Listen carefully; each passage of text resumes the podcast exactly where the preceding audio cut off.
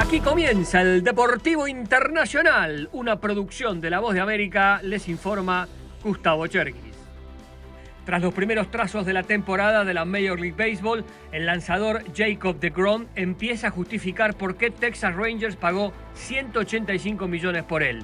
El historial de lesiones que arrastraba el diestro de 34 años sembraba alguna duda respecto de si podría repetir lo que hizo en sus mejores momentos con los New York Mets, donde ganó dos premios Cy Young, pero en su estreno como local ante Baltimore se destapó.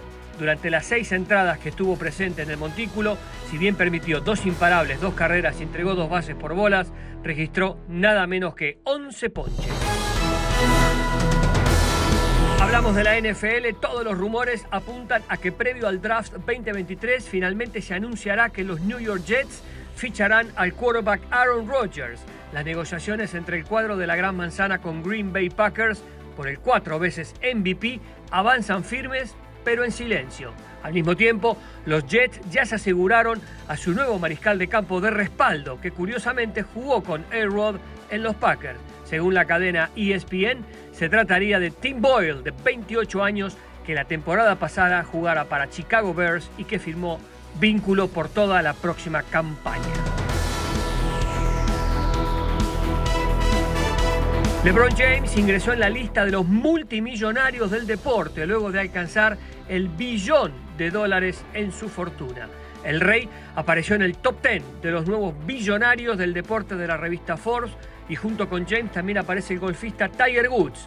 Lo que llama la atención es que de acuerdo a Forbes son los únicos deportistas que se encuentran actualmente en los billones de dólares en una lista que es dominada por propietarios de equipos de la Major League Baseball, la NBA y hasta de la Major League Soccer.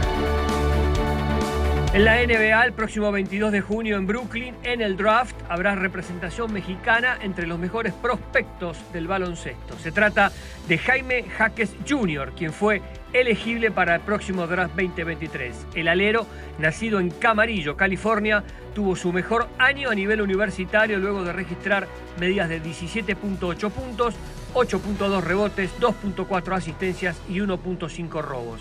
Esos números le valieron para ser nombrado el jugador del año en la PAC 12. La selección de fútbol de Estados Unidos lidera en el ranking FIFA a las selecciones de CONCACAF en la primera publicación del ente madre del fútbol del 2023. La selección de las barras y las estrellas se ubican en el decimotercer lugar en el mundo, superando a México por segundo año consecutivo. Y hasta aquí el Deportivo Internacional, una producción de La Voz de América.